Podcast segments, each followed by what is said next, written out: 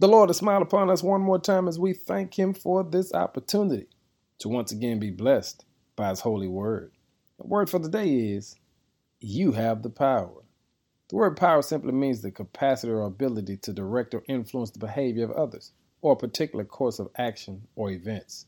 And the Lord wants us to understand, even in times like these, the children of God have power.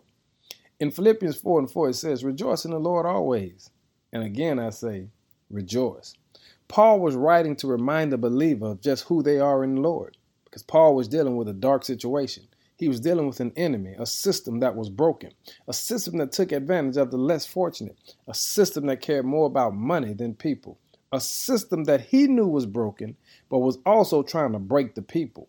But what Paul said was when you are a child of God, you represent power, you represent the light.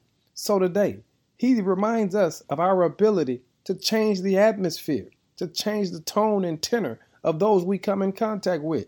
Here's what he says Rejoice in the Lord always. And again, I say, rejoice. Here is the reality some people will never meet God until they bump into you. And if you learn how to rejoice, they'll learn how to trust God in times like these. You have power to change the atmosphere, change the mood.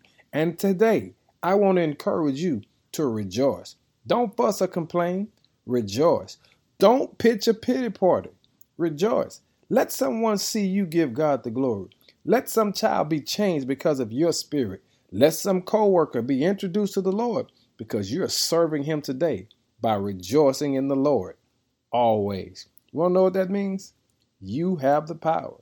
Now use it today to give honor and glory to God. In Jesus' name, amen.